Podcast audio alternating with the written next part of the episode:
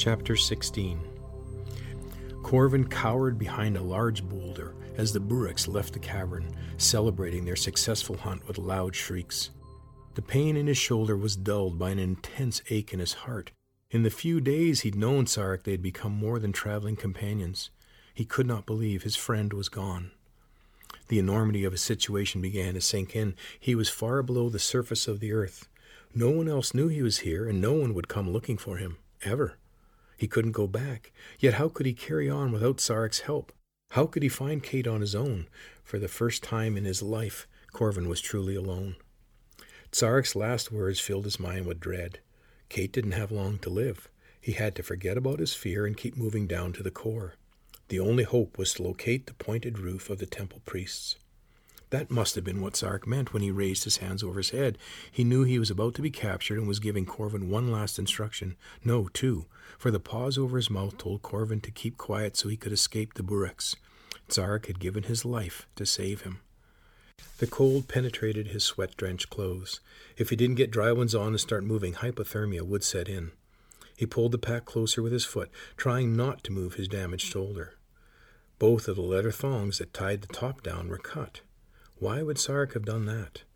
Pulling the cover back, he discovered that Sarek had retrieved the cloak and put it back into the pack.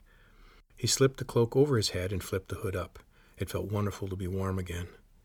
With only one arm, it took a while to fashion a crude sling for his arm, but once the sling was in place, the pain began to subside.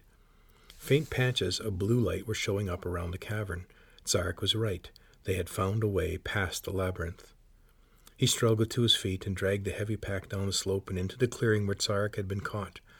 If he didn't lighten his load, he wouldn't get much farther.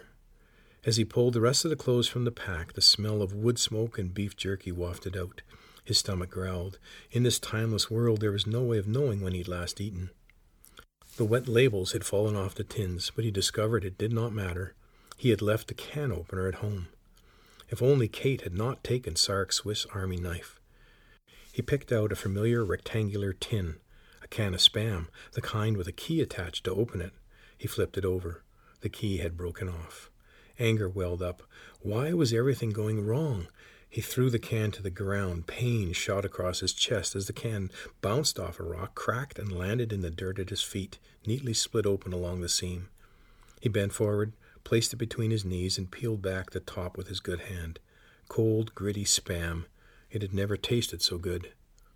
Even with the tins out, the pack was still too heavy to carry with one arm. Reluctantly, he pulled out Sarek's crystal and set it on the floor between his knees. There would be no more music from Sarek. A tear fell onto the tapered crystal and slid down the length, leaving a phosphorescent glow trailing behind it. If only Sarek were here to help. He reached out to the crystal, and a tiny spark leapt to meet his hand. A sound like miniature wind chimes in a summer breeze made his mind swirl with a jumble of images.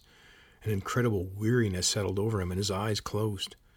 In his mind, a winding path appeared at his feet and led him down to a city of stone buildings. Prisoners in chains emerged from a broken gate, singing his father's song as they shuffled along. The prisoners descended a set of stone stairs to a platform overlooking a deep pit. Red cloaked guards released the shackled men from their chains, herding them forward at the point of fire sticks. One prisoner tried to run, and a fire stick burned into his body. He crumpled to the ground and rolled off the ledge into the pit. Corvin felt himself falling along with the body. Together they landed with a sickening crunch on the rocky floor. Suddenly he was looking through the eyes of the dying man at a dark shadow that had detached itself from the side of the pit the beast from his nightmares. Corvin struggled to pull back, but he was trapped inside the dying man. Hauling the mangled body to its feet, he stumbled away. A roar drowned out the blood pounding in his ears, and the darkness swallowed him as the beast's powerful jaws crushed the body. Gradually coming to his senses, Corvin found himself back in the Burek's cavern. He was sitting with his hand wrapped tightly around the top of Sarek's crystal. He pulled his hand away, and the chimes died off to a faint sparkle. His body shook. Death was waiting for him down that path. He couldn't go on, but he would never make it back through the crack by himself. Please show me the way out of here, he whispered. I want to go home. Dizziness overcame him, and he grabbed the crystal to steady himself. Sparks exploded in his mind and coalesced into a fog that descended around him. In the cool white mist, two figures walked past his mother and father. He called out, but they could not hear. Following them through the murky air, he found himself climbing the rock. They must be trying to show him the way home. As they passed through the gap into the castle rocks, the fog parted to reveal a figure sitting on a black throne. It was Kate. A blood red cape sat on her shoulders, a shimmering crown on her head. Thick black bands encircled both wrists. Corvin's parents knelt before her, begging her to open the door so their son could come home. Kate sneered at them, raised both hands, and pointed to his home. Lightning arced from the bands, and his house melted into a pool of molten stone, setting the fields alight. The fire roared away, incinerating every house in its path. The flames swirled back around his parents. They cried out in pain, and then they too were gone. No! The cavern walls echoed with his cry as the vision faded away. This couldn't happen. How could Kate become an evil queen capable of destroying the whole world? Is this what would happen if he failed to rescue her? A rumbling crash interrupted his thoughts. The rock face where he and Sarek had entered collapsed onto the slope. The rocks gained momentum, tumbling and smashing against one another, sending tremendous shudders through the ground as the slide roared downward and ground to a halt. He needed to get out of here, and quickly, for the avalanche was sure to bring the Bureks back. A dense cloud of rock dust closed in around him as if the core were still trying to bury him alive. The fine dust filled his lungs, and he pulled the hood across his face, amazed to find that he could breathe easily through the fabric. He crouched low and waited for the dust to clear. It was difficult to see through the murky air. He pulled the hammer out, and the blue light cast a weak glow at his feet. As the dust settled, he found the circles from the hammer's handle sharply reflected in a tiny round pool at the base of Sarek's crystal. His tears had flowed down it and gathered in a small depression at the base. Touching the shiny surface, he found it was solid as the crystal.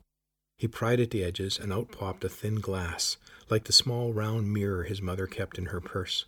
When he touched his finger to the surface, the glass rippled and became dark blue with small points of light, like a starry sky. Hope. He felt it grow in his heart as he looked at the tiny stars. He had made it this far, he was past the core shield, and now if he could find Kate, they could find a way out and see the stars again.